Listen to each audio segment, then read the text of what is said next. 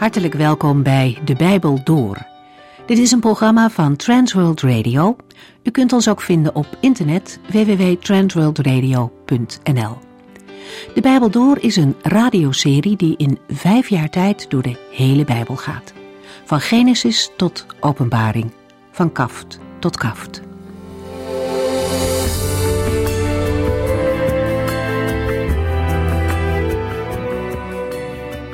In deze nieuwe aflevering vervolgen we de studie over de Hebreeënbrief.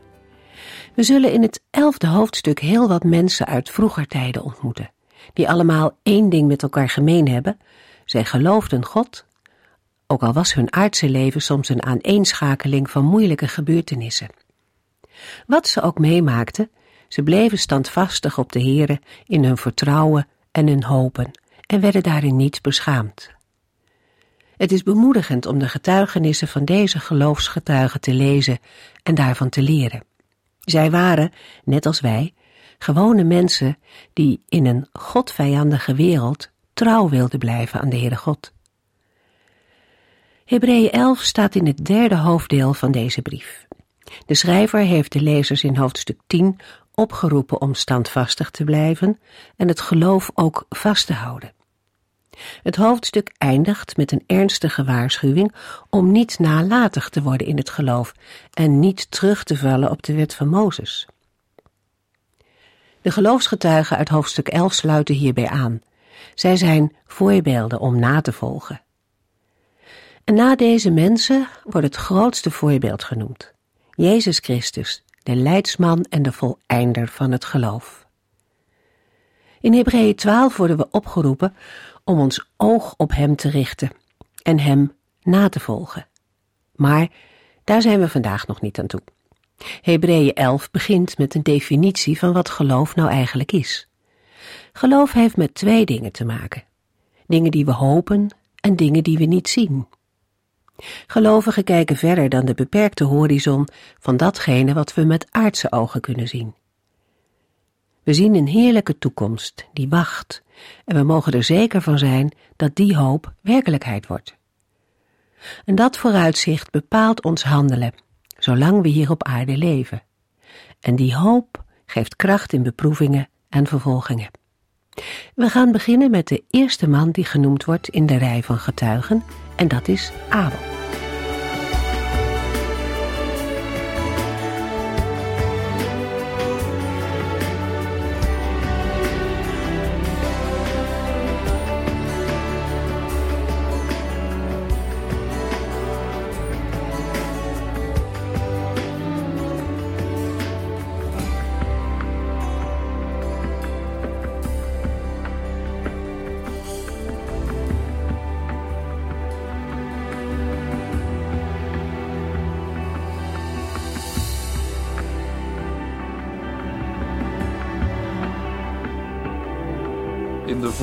Uitzending lazen we de eerste drie versen van Hebreeën 11.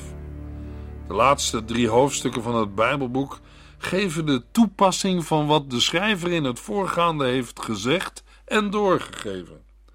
De schrijver past toe wat hij heeft gezegd over het betere en de verhevenheid van Christus. In Hebreeën 10, vers 19 tot en met 39 heeft hij zijn lezers gewaarschuwd voor het gevaar dat zij lopen als ze het geloof in Christus vaarwel zeggen.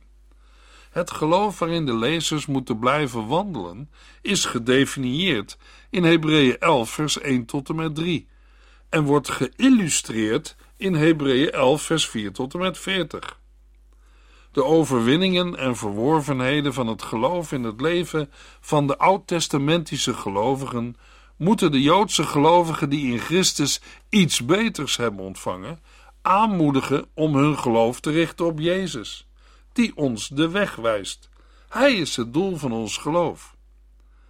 Net zoals de Heer Jezus Christus zoveel heeft doorstaan, moeten ook zij die in Hem geloven soms tuchtiging en aanvechtingen verdragen om deel te krijgen aan Zijn heiligheid. De lezers worden gewaarschuwd zich in zulke omstandigheden niet van Christus af te keren, maar hun hoop op Hem te vestigen. Aan het leven van een gelovige moet inhoud worden gegeven door toewijding aan Christus en een leven in afhankelijkheid van Zijn genade. Dat wordt zichtbaar in onderlinge liefde en herbergzaamheid, in delen met elkaar, meevoelen en meeleven, in een zuiver leven, tevredenheid en gehoorzaamheid. Met Hebreeën 11, vers 4 begint de lange lijst van mensen die vanwege hun geloof in de Bijbel een plaats hebben gekregen. De lijst begint met Abel, de eerste martelaar uit de Bijbel.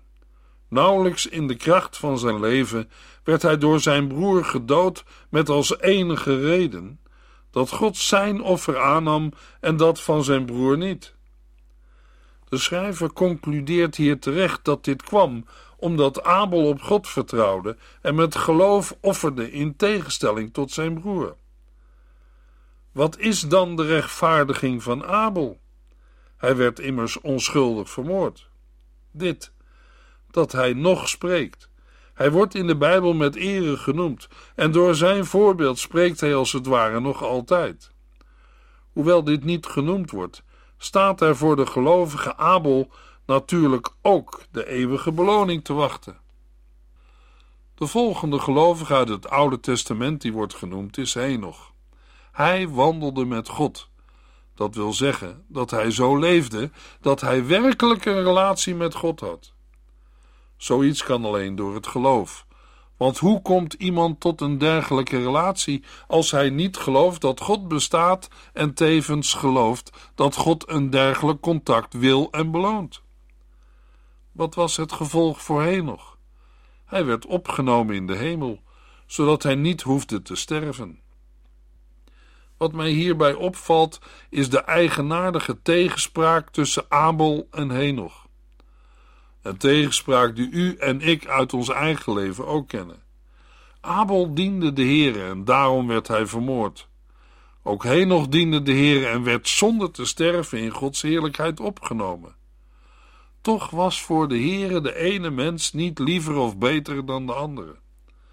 Beide worden in de Bijbel met ere vermeld.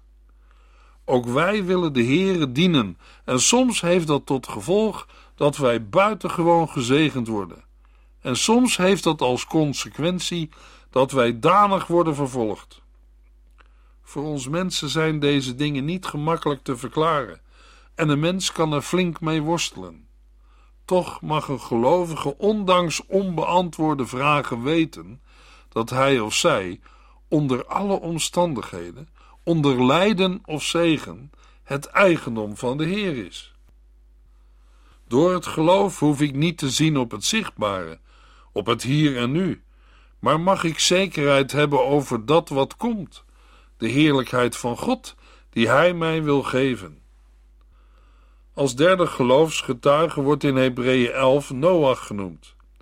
Hij kreeg wel heel letterlijk van God iets te horen dat niemand ooit had gezien, laat staan verwacht: de zondvloed, een reusachtige wereldwijde watervloed. Alleen het geloof dat God zijn woord zou waarmaken bracht hem ertoe om de ark te bouwen. Als hij zijn medemensen of zijn eigen verstand had gevolgd, dan was hij er mogelijk helemaal niet aan begonnen. Maar hij geloofde de Heer op zijn woord, en dat betekende de redding voor hem en zijn gezin, terwijl de wereld om hem heen onder het strafoordeel van de Heere omkwam. In die zin kan dan ook van Noach gezegd worden dat hij de wereld heeft veroordeeld. Hij speelde een rol in het oordeel van God over de wereld. De wereld die hem uitlachte kwam om en hij die de mensen hadden uitgelachen, ging in dit strafgericht vrij uit en bleef in leven. In Hebreeën 11 lezen we: Zijn vertrouwen maakte het ongeloof van de wereld zichtbaar, en door dat vertrouwen werd hij een van hen die voor God rechtvaardig zijn. Juist door zijn geloof werd hij in de zondvloed gered van het oordeel. Hij werd hoewel hij natuurlijk ook een mens was met zonde zoals ieder mens, door God rechtvaardig verklaard vanwege zijn geloof. Had hij niet geloofd, dan was hij zoals zijn tijdgenoten omgekomen. Maar het betekent nog meer. Noach werd niet alleen de erfgenaam van een schoon gespoelde aarde. Hij werd erfgenaam van de rechtvaardigheid en daarmee heeft hij een aandeel in de toekomstige volmaakte nieuwe hemel en aarde die God zal scheppen. Hebreeën 11 vers 4 Omdat Abel op God vertrouwde, had zijn offer meer waarde dan dat van Kain. Door zijn offer aan te nemen, zei God dat Abel voor hem rechtvaardig was.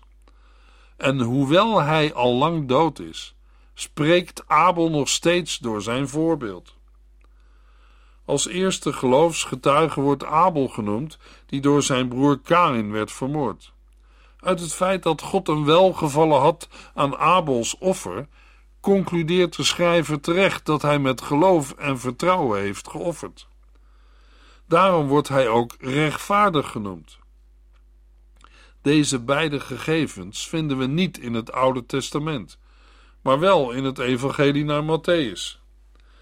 In Matthäus 23, vers 32 tot en met 36 zegt de Heer Jezus tegen de Bijbelgeleerden en Fariseeën: Maak de maat maar vol, stelletje sluwe slangen, hoe zult u aan het vreselijke oordeel van de hel ontkomen? Ik zal profeten, wijze mannen en Bijbelgeleerden naar u toesturen. U zult sommigen van hen vermoorden door hen aan een kruis te spijkeren. Anderen zult u in de synagogen afranselen en van stad tot stad vervolgen. Daardoor maakt u zich schuldig aan de dood van al de onschuldige en gelovige mensen die werden vermoord. Van de onschuldige Abel tot Zacharia, de zoon van Berechia, die werd vermoord tussen het tempelhuis en het altaar.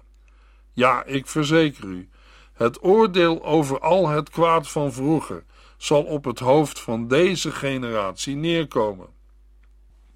Zelfs de Heer Jezus sprak over Abel als een rechtvaardige, de eerste die onschuldig werd vermoord. Op welke manier Abel de Heer een beter offer heeft gebracht, wordt uit het Oude Testament niet duidelijk. Wel kunnen we erop wijzen dat Abel een bloedig dierenoffer bracht, waardoor zijn zonden werden vergeven, terwijl Kain alleen een spijsoffer bracht.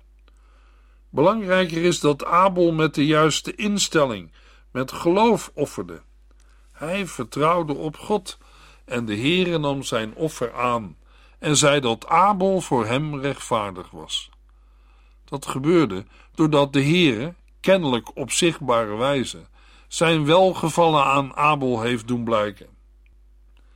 Het nog steeds spreken van Abel nadat hij gestorven is, kan op verschillende manieren uitgelegd worden.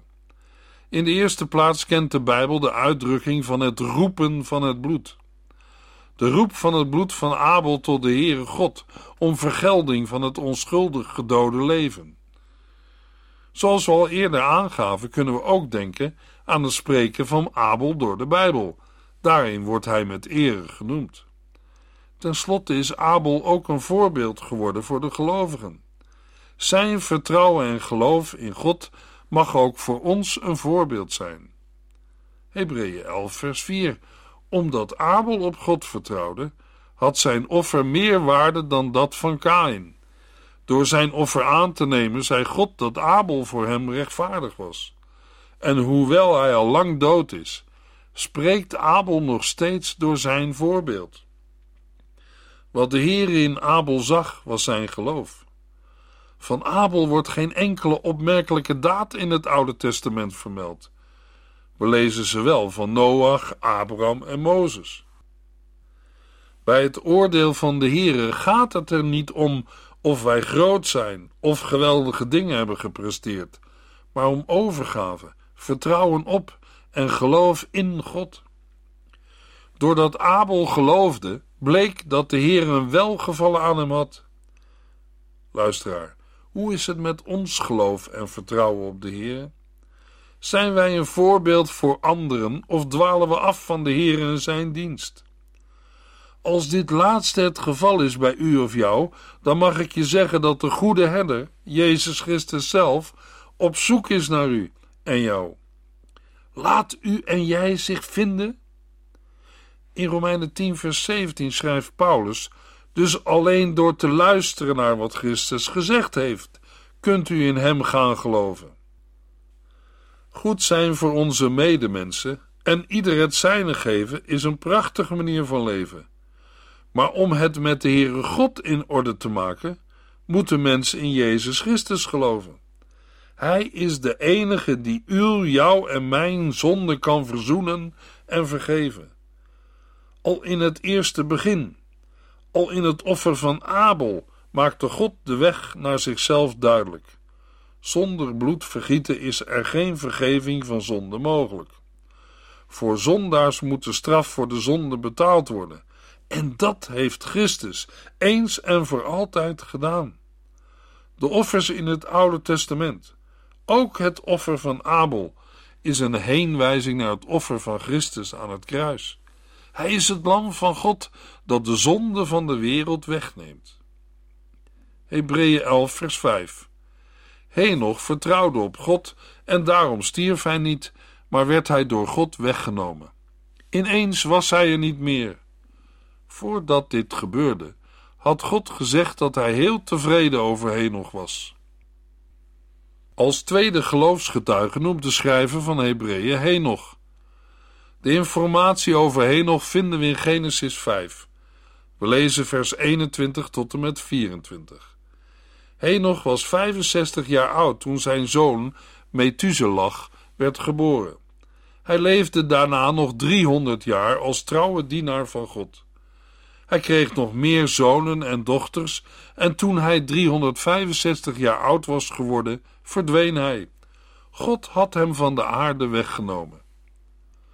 Voor de woorden hij leefde als trouwe dienaar van God lezen we in de Hebreeuwse tekst van vers 22 en 24 en Henoch wandelde met God.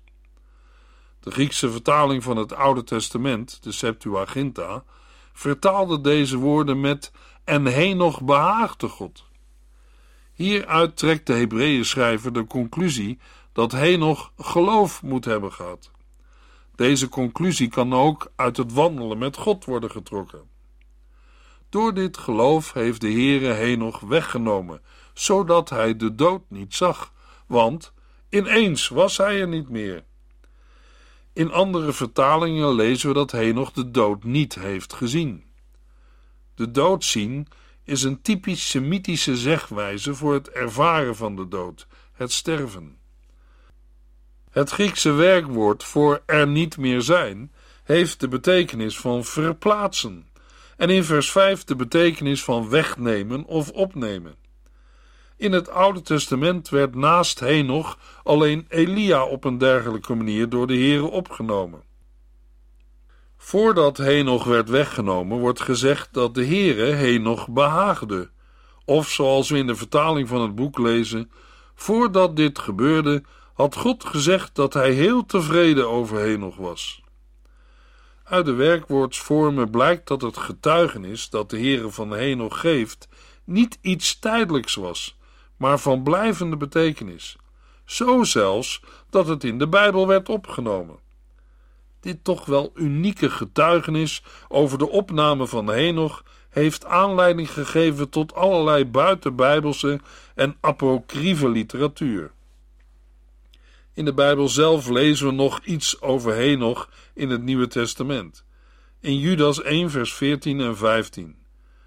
Wat Henoch zei, die van de zevende generatie na Adam was, is ook op hen van toepassing.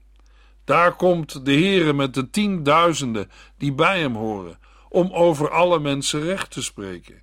Hij zal alle onbetrouwbare mensen straffen voor hun verzet tegen God en voor de grote mond die zij tegen hem hebben opgezet.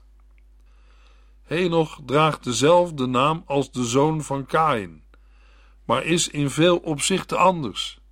Hij was van de zevende generatie na Adam. Ter onderscheiding lezen we in Genesis 5 de toevoeging: Hij kreeg nog meer zonen en dochters. En toen hij 365 jaar oud was geworden, verdween hij. God had hem van de aarde weggenomen. We zagen al dat in de Hebreeuwse grondtekst staat: Henoch dan wandelde met God en hij was niet meer, want God nam hem weg.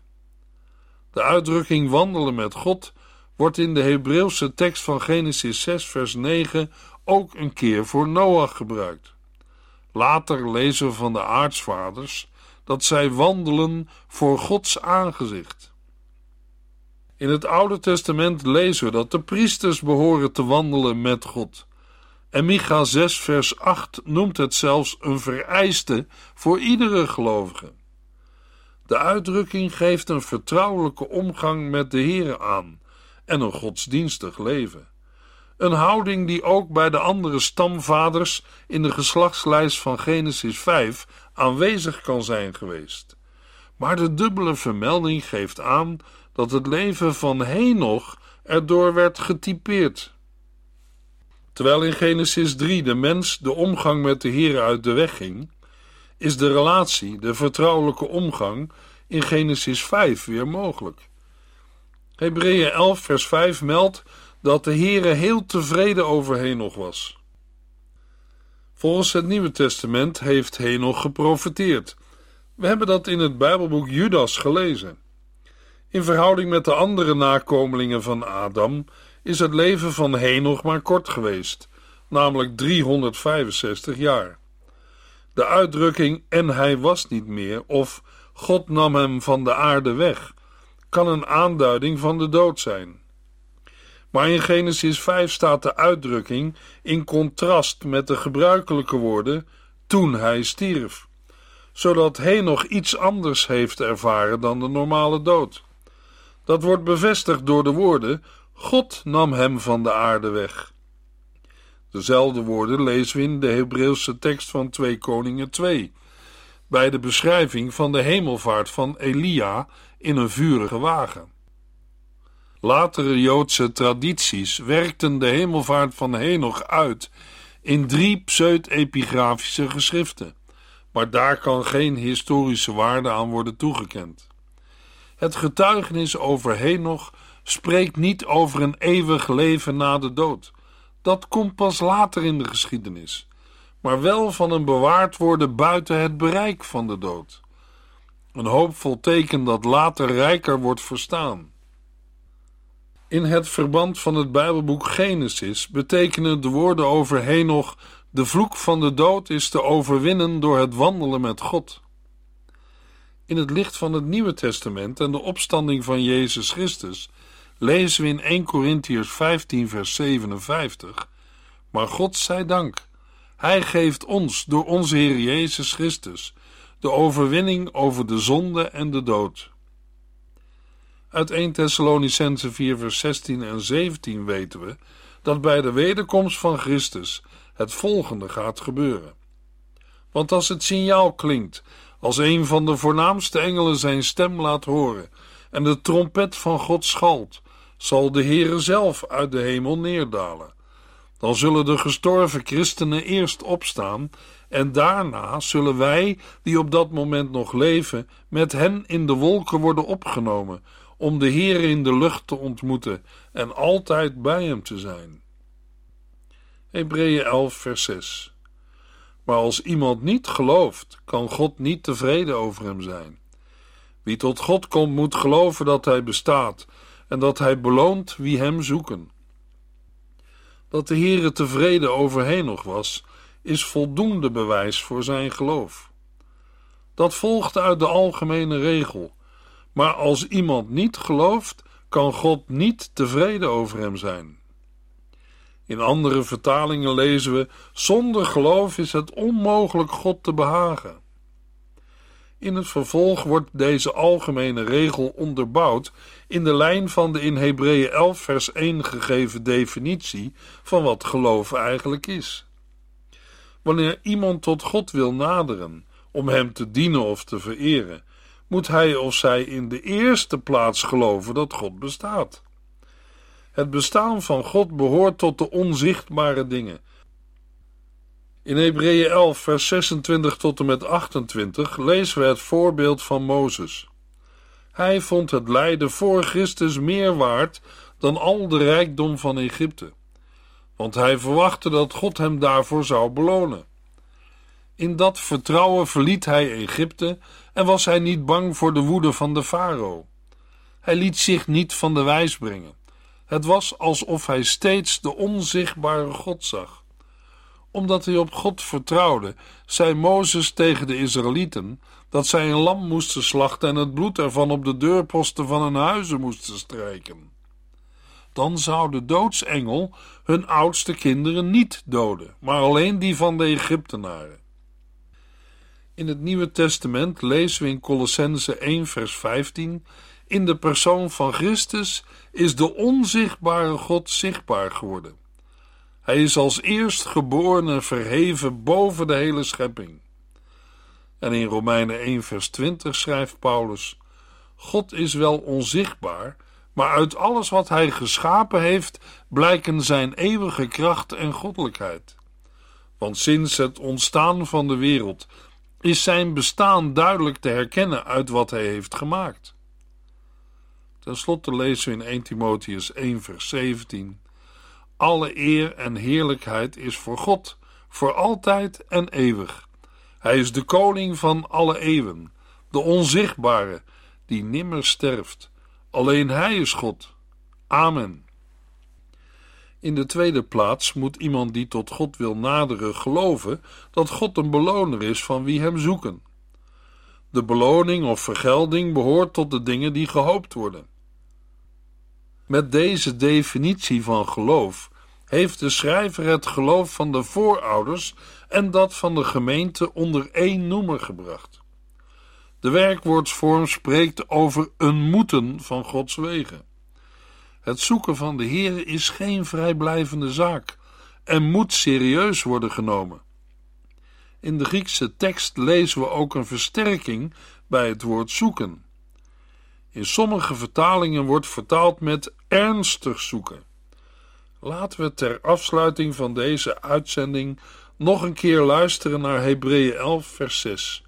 Maar als iemand niet gelooft, kan God niet tevreden over hem zijn. Wie tot God komt, moet geloven dat Hij bestaat en dat Hij beloont wie Hem zoeken. In de volgende uitzending lezen we verder in Hebreeën 11 over Noach.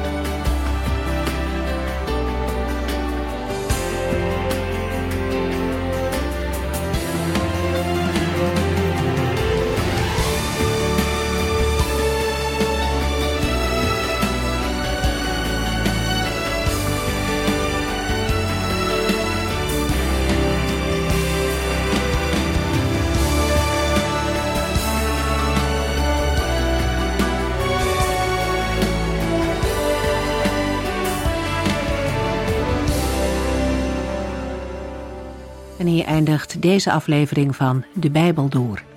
Een serie programma's van Transworld Radio. Wilt u ons iets vragen of meer weten? Dan kunt u altijd contact met ons opnemen. Bellen kan overdag met 0342 478432. Per post Transworld Radio. Postbus 371. Postcode 3770. Anton Johannes in Barneveld. En e-mailen kan ook. De Bijbel door at transworldradio.nl En natuurlijk ook via onze website transworldradio.nl Dit programma werd gepresenteerd door Cor Weda en Ike André. En namens iedereen die er nog meer aan meegewerkt heeft, graag tot de volgende keer.